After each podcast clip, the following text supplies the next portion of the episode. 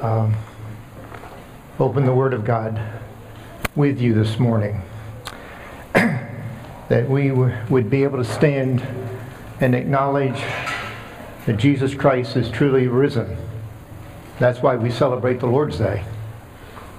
Early in my ministry, I worked under a, a pastor who was a missionary to Korea.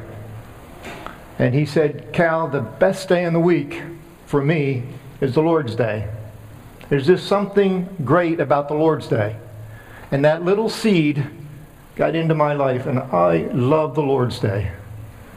Uh, it's His day. Every day is His day, by the way.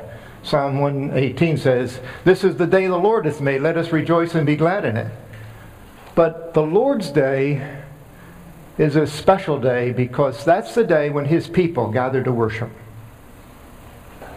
They're joining the ones in heaven who have already preceded us. And we're down here waiting for his for that call when he calls us. So it's a great honor to open the Word of God. And uh, one of my great concerns as we gather around the Word of God is that we don't just hear it, but allow it to sink into our hearts. Now, I don't know about you, but I have a hard time practicing the Word. God says, Love me with all your heart. Yes, Lord, I got that, but I don't feel like it. So that's hard. And then you get a situation, you you got a neighbor you got to love. You know, there are commands. By the way, the commands of God are not optional. When you feel like it, then you do them. That's not the scriptures. And that's why the Holy Spirit has come to not only regenerate us, begin to change our minds, our thinking, everything, so that we'll be the man and woman or the child that He wants us to be. And that's the gospel. And that's why Paul wrote.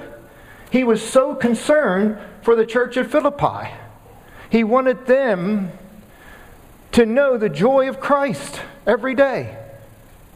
Not occasionally, like one hour a week. Well, you know, I'll, I'll go and worship and I'll enjoy the Lord for this one hour. 24 7. He's with us. I will never leave you nor forsake you. Occasionally, I'll take a vacation, then I'll come back. No, that's not the Lord. And what's he doing? He's making us more Christ like. If we're in Christ, he makes us more Christ like. So, in a way, uh, it's an honor. And uh, I just pray this morning a prayer that I continually pray. There's several of them. But from Psalm 119, and by the way, if you have your Bibles, uh, open them. And uh, if you don't know the scripture, it's okay, at least read it over. And by the way, uh, my wife and I had the privilege in, of serving the Lord in a foreign country, and, and uh, I had a doctor who came to Christ. And I'd point him to a scripture week after week, and finally he came to Christ. And uh, one time he said to me, he said, anywhere in that book is good.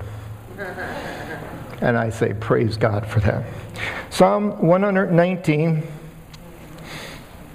Uh, see if I can get that text now here. Hmm. 125. I'll do 24 and 25. Whatever the psalmist was struggling with, he wanted he knew the Lord. It's a prayer, by the way, 119. But he said, Deal with your servant according to your love. This is the NIV. And teach me your decrees. You see, the dealing of the Lord and the teaching of the Lord go together. He blesses us, and we need to learn. Learn, teach me, Lord. But this next verse I am your servant. Give me discernment that I may understand your statutes. Now, I don't know about you, but that's one area I'm weak in discernment. I need discernment. Because I'm like Martha in many ways, who gets easily distracted. And I wish it was more like Mary, who learns to sit at the feet of Jesus. And what he's saying is, give me discernment. Give me focus on what you want. What's on your heart? Help it to be a mind. Now, this is probably David, but whoever it is, it fits in with the church. We need discernment. We need to know the will of God. And that's what we can pray. God didn't leave us as orphans, he says, but I sent you all the Holy Spirit to work within you so that your children, sons and daughters of the living God. So, with those uh, remarks, let us uh, pray that God would give us that discernment this morning. We are His servants. If you're a Christian, you're a servant of the Lord. And uh, if you're not, we invite you to, to humble yourself and confess Christ and ask Him into your heart. Let's pray. Lord, we're thankful today that we can assemble. And uh, all that's on your heart, Lord, we want on our hearts. So we are your servants and you're our Lord. We're also aware this morning, Lord, that without you helping us, give us understanding that we'll discern uh, your decrees, your word, your truth. And Lord, not live in a time when we can waste time, but that we can redeem time, that our hearts will be set in tune with your, with your heart. Prepare us, lead us, and stir our hearts, we pray this morning. We thank you for the privilege. We're thankful that you're here. We pray you'll bless your word to our hearts now as we read it and study it together. In Christ's name, amen.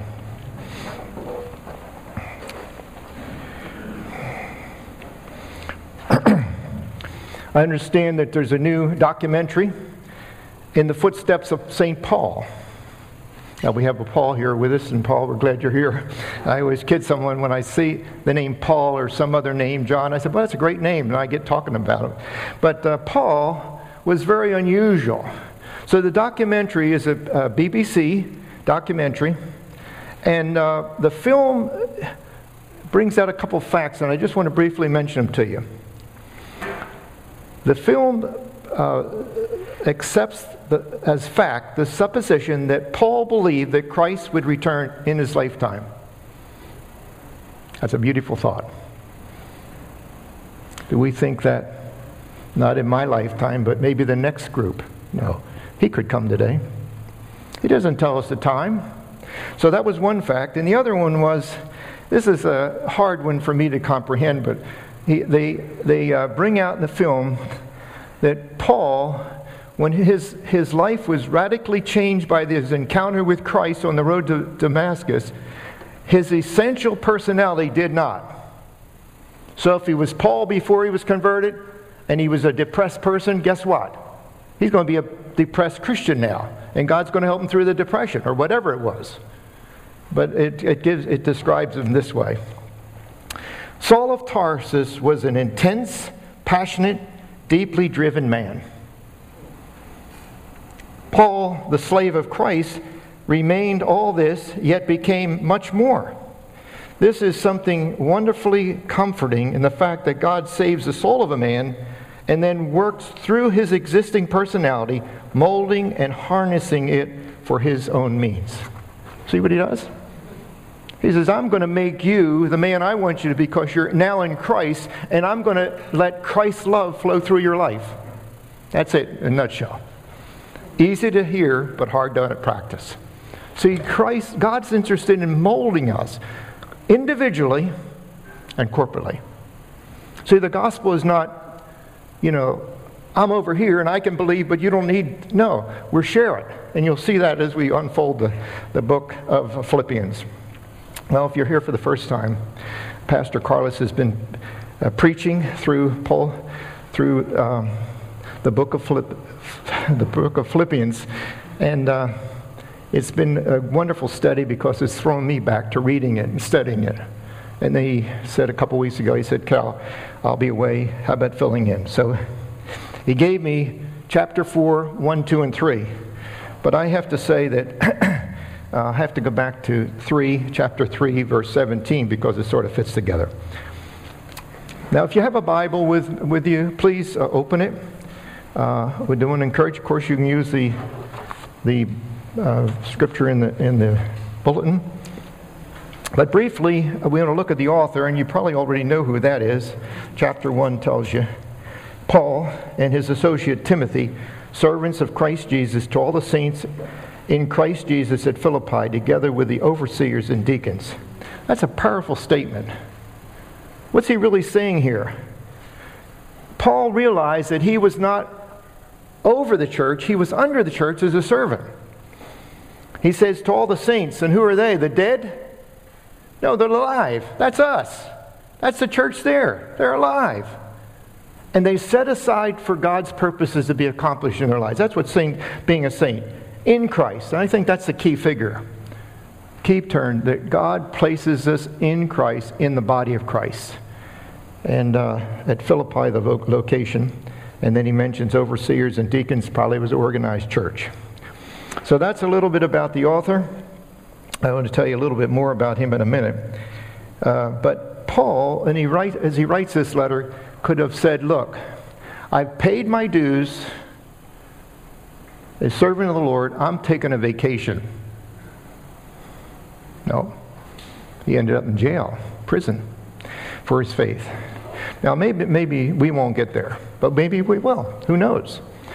And uh, some, you know, present day, the people in Iraq are one location, but if you're in Nigeria, wherever you are in the world today, if you're standing for Christ, it's a very possibility that not only might you give your life, but you might end up in jail.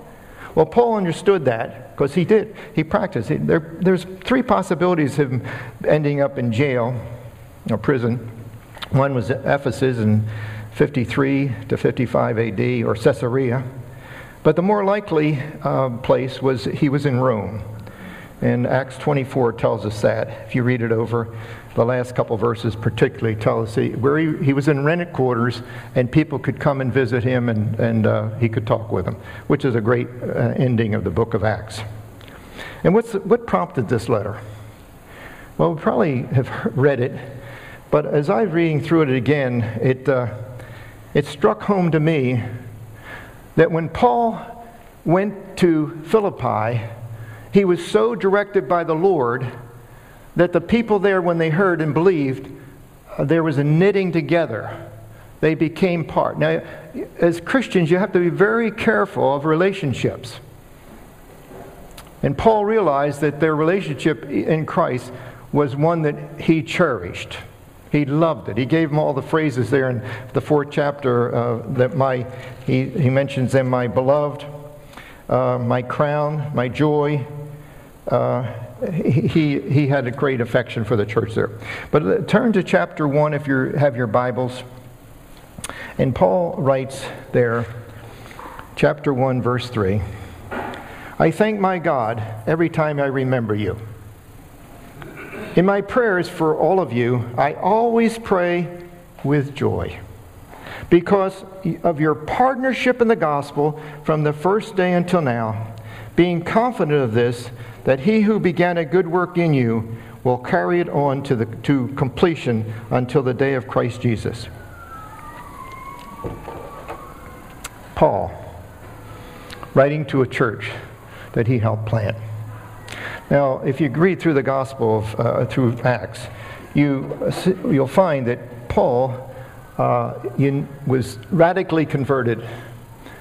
The Lord met him. He was persecuting the church, and the Lord had to strike him down. And uh, he got the message, and he realized that in that process of being restored, God had chosen him as a special vessel. And a part of that vessel was he was going to suffer for, my, for the Lord's sake.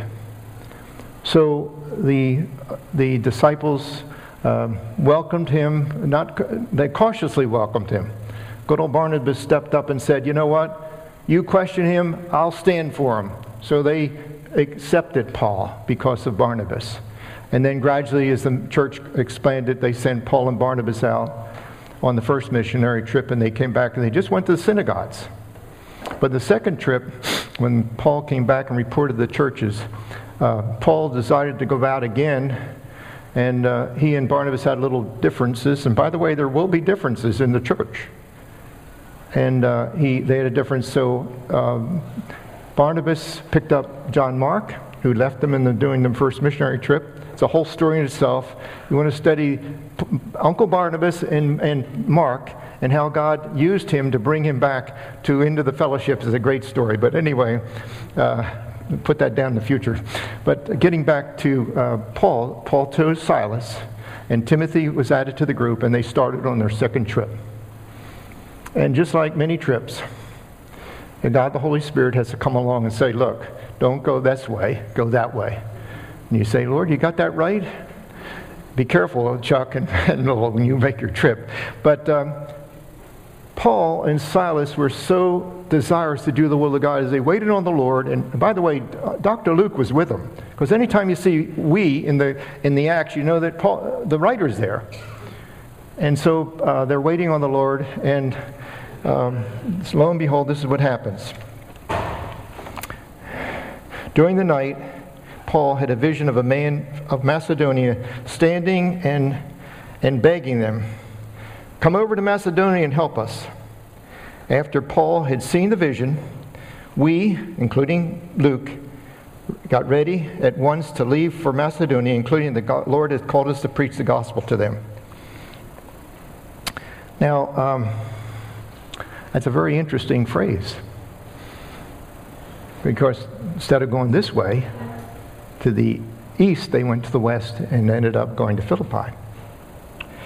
Now, uh, my wife and I have been missionaries in uh, Japan, and um, I don't know if we had a Macedonia call, but we had something similar to it many years ago. And uh, we had the privilege of working with the Japanese Presbyterian Church and seeing two churches start. And uh, they are still in existence. Last month, I got an email from the church, our first church, and uh, the brother wrote me and he said, Look, the 28th of September, 2014, the very day that we're meeting here, we're celebrating over there the beginning of the church that you helped start. Now, friends, who can get the glory but the Lord? The little pastors worked with that group. They had their ups and downs. They had to move from location to mo- location. They finally have found, I think, have a building now. So we sent them greetings. And guess what we wrote? We wrote these verses from uh, Philippians 1. I thank my God every time I remember you. The gospel goes forth, friends. And uh, he uses it, various ones in different places at different times to build his church and build, to extend his kingdom.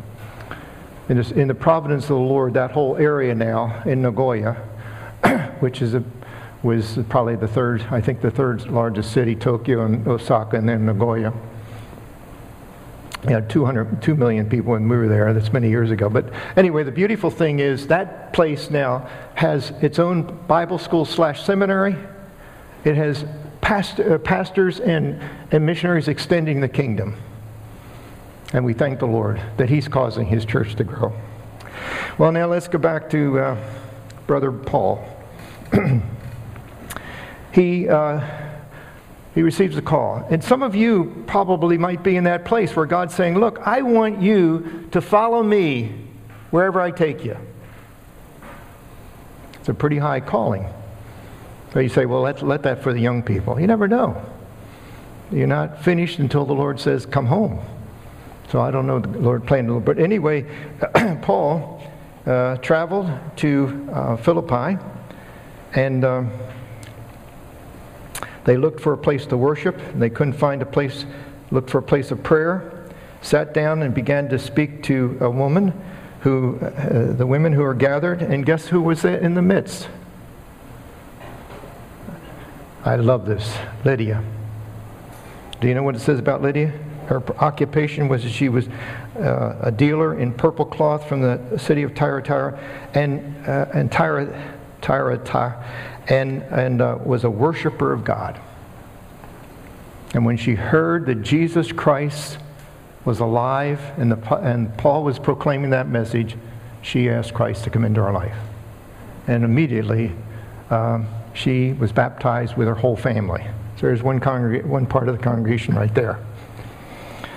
And uh, then, you know, whenever the gospel goes forth, you're going to get opposition.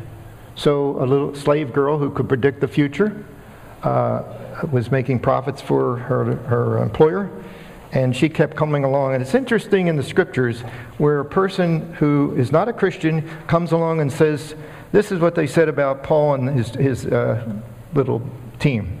These men are worshiping the Most High God who are telling you the way to be saved. The message, but she didn't know the Lord. So after she kept annoying them, he turned around and said, In the name of Jesus, I ask you to depart from her. And she was delivered. Now, we don't know if she ended up in the congregation or not, but we know that the power of the Lord was demonstrated.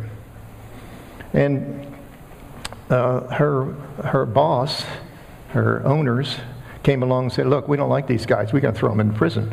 So here you are with a Macedonia call. You go and find one lady who and her family who came to Christ. He's thrown in prison. But you know, that didn't dampen his spirits. He and Silas are in prison. Do you know what they were doing there? Can anyone remember? They're worshiping and praising God. And all of a sudden, you know, the Lord uses this sometime to get our attention. He shakes the whole prison and the door is open. And that jailer said, You know what? These guys are gone. Best thing to do is for me to take my life. And Paul said, No, we're all here. And then he asked that great question What must I do to be saved? And Paul said, Believe on the Lord Jesus Christ, and you shall be saved, and your family and he, they were washed his wounds. They um, all were baptized in second family.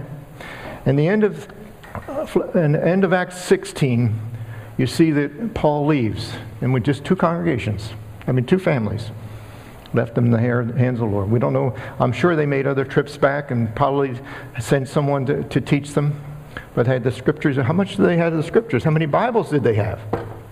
I don't know. We don't know. But he, he, he, uh, he committed him to the Lord and went on his journey. So that's one of the reasons why Paul is so thrilled uh, when he, to write to the church of Philippi. And the second reason is in chapter 4, uh, Epaphroditus. And by the way, no one, I ever, no one ever names their child Epaphroditus, but, but Epaphroditus is a very key figure because from the church in Philippi, he came to Paul with a gift and he ministered to Paul because Paul said, "You've done your service to me and through uh, for through Epaphroditus." Now, so that's the second reason that um, Paul's writing to give thanks, and I believe the third reason, if you're writing down reasons, he shared his his uh, circumstances and encouraged them to, to stand firm in the Lord, facing possible persecution and uh, the other circumstances that face, that face his life. Now, Pastor Carlos took chapter 3, and from 17 uh, on to the end, he um, reminded us last week that we have a heavenly, uh, we have heavenly citizenship with, with the Lord in heaven. And on that particular note, uh, the fourth chapter, um, I'm going to just read the last part of that because I think it's very important uh, chapter 3, verse 17. Join with others in following my example, brothers and sisters, and take note of those who live according to the pattern we, we gave you. So there's a pattern, a lifestyle that's centered on Christ. For as I often told you before, and now say again with tears, many live as enemies of the cross of Christ. Now, where are these people? Outside? No, they're many times in the, in the church. And you say, well, not in our church. Well, I don't know. The only, the thing interesting about a membership is we take what you say and we believe it. But we want you to walk accordingly. And many times we don't know what the Lord's doing. And our own hearts are prone to wander, as the hymn writer says. So Paul says, Be careful of those who uh, identify themselves as the enemies of Christ, the cross of Christ. My friends, that's a pretty serious um, charge. And we need to be uh, well aware that the church today is under attack. From the outside, church has no value, playing games or whatever. And from within, to divide. And so Paul reminds them that we that he reminds them that the enemy's there and we are in a spiritual battle. And he goes on to ex- explain that to them. Then in verse uh, 20, he says, But our citizenship, is in heaven. That's Pastor Carlos brought it out real beautiful last week. We live as those who are governed by, the, by our heavenly citizenship. We live that way. And he says, why? because uh, we await a Savior from there, the Lord Jesus Christ. And two uh, aspects that he brings out here who, by the power that enables him to bring everything under his control, he's a sovereign Savior and Lord but He's also one that's going to transform our lowly bodies so they'll be like his glorious. And if you have ailments this morning and you have great physical needs, Jesus has promised to give us a new body, like his glorious one. And uh, that's a great reminder. Then, on that base, on ver- chapter 4, verse uh, 1, therefore, my brothers and sisters, you whom I love and long for, my joy and crown, that is how you should stand firm in the Lord, dear friend. What is he saying here? He's saying the issue is the cross of Christ. It has to be the center of our lives. It has to be the center of the church. And when we lose that, we have nothing left. And he says, I want you to stand firm. Take your post, the best you know how. Now, I know it's very easy to drift and become, um, and say, well, um, I, I don't feel like it, or I can't, or I'm too weak, or whatever other excuse. But we need to ask for pray for one another. The Lord would quicken us by His Spirit so that our heart will be on His heart, and that He would help us to be stand firm that we're in Christ, but that we need to stand for Christ and for His church. And then he deals in chapter in uh, four, verse two and three. Uh, there was a little uh, difference between Euodia and Syntyche, and he said, "I plead with him. Now it's interesting that here, the church in Philippi, and way over in Rome, where he possibly is there, he gets the word that these two sisters, they're workers together in the church. That's what he goes on to say here uh, fellow, uh, help those who contend at my side in the cause of the gospel. So workers can easily get ticked off. My wife, I think, uses that word, but. Um, and so we have to be very careful relationships that when we offend someone and we know it, then we need to deal with it. If we don't know it, then we have to pray that that person will come and tell us. Sorry, I failed you. Now, it's very easy at that point to say, you know what? Forget that group. Forget that person. Let me do my thing. The body of Christ has to function together. One part is hurting. You don't say, oh, I'm sorry, I don't need that part. No, we got to address it. So, so it is in the body of Christ. But I love it here because he goes on to say, he called uh, this one person, my yoke fella, help these women uh, eh, who contend with me uh, for the gospel. There's the gospel again along with Clement and the rest of my fellow workers whose names are in the book of life. My fellow Christians, not listed, thank the Lord for that. But I thank the Lord for this church and the many the people that do the bringing up the preparation, the shed duty, I guess they call it, under hospitality, and uh, the book table, whatever aspect, all part of bringing together so that when we come together, our worship is pleasing to the Father. So Paul's very thankful for that. Now, Paul, Paul reminded the church, and we need to remind ourselves, we're in a spiritual battle today. And I know sometimes that goes right over your head, but I want to encourage you. I don't know where you are with your walk with the Lord, but I want to encourage you as a, as a brother, as a brother. That early in my Christian life, someone encouraged me to read the Bible every day. And I didn't understand too much then. Don't understand much more now, but I know it's the living Word of God. And I, I would encourage you to read it. Now, not as legalist and say, well, I've read so many chapters, therefore, I, no, with a hunger for God. God's got to give you that hunger. If there's no hunger for the Word, you just wonder, but that's something a person has to deal with. And then learn to pray for the church and for, um, and by the way, next, this next month is uh, Pastor Appreciation and we want to pray for our pastor and his wife. But uh, pray for your family. Prayer. Paul says, I'm thanking the Lord for you, church, over there in Philippi. Prayer is a very vital part of his life and should be of our lives. And I was really uh, also challenged as a young Christian that the world is, is the mission field of the gospel, not just my city. And that's on the heart, I believe, of the Lord, and I want to know my heart. And we have to be aware there are enemies of the cross and uh, acknowledge that God puts us together. I don't understand God's ways, I'll be honest with you, but I know He builds His church. Now, an application. I want to ask you this morning are you a believer in Jesus Christ? Have you come to the place where you realize you can't save yourself and only in Him there's forgiveness? I'd encourage you, if you haven't ever believed today, that you would take time to say, Yes, I know Christ died for me, and I'm willing to give my life for him. And if you are a believer, are you standing for him? Not physically, but heart wise. Is your heart with the gospel? Do you want to see the gospel made known in all its clarity and all its purity? Then embrace it yourself and then seek to make it known to others. Now, many times people think, oh, if I tell the gospel, I got to at least give them a track or tell them something. No, that's not what it's about. It's showing the gospel by your life. And do you know an interesting thing in the life of Christ? It was his deeds that pointed many people to him. And many times you don't see deeds. But deeds were used of God uh, then and now to show the love of Christ.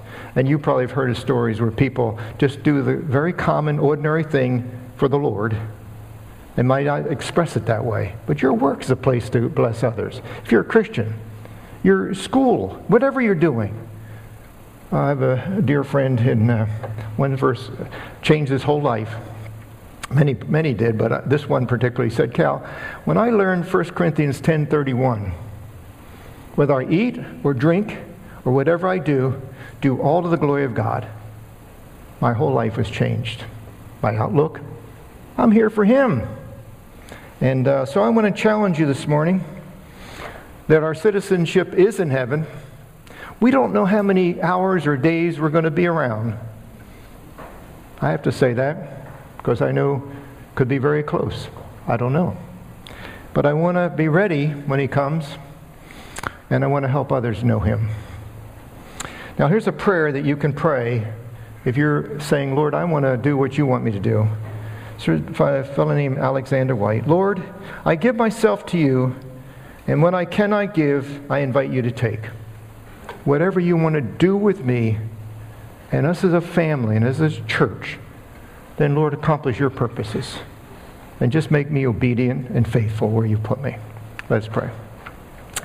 Lord, we thank you that you're working in us. That we're slow learners.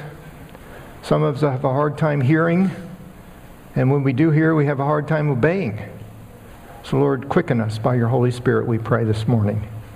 Accomplish your will through your word in each of our lives. Bless us as we continue to worship now. We pray in Christ's name. Amen.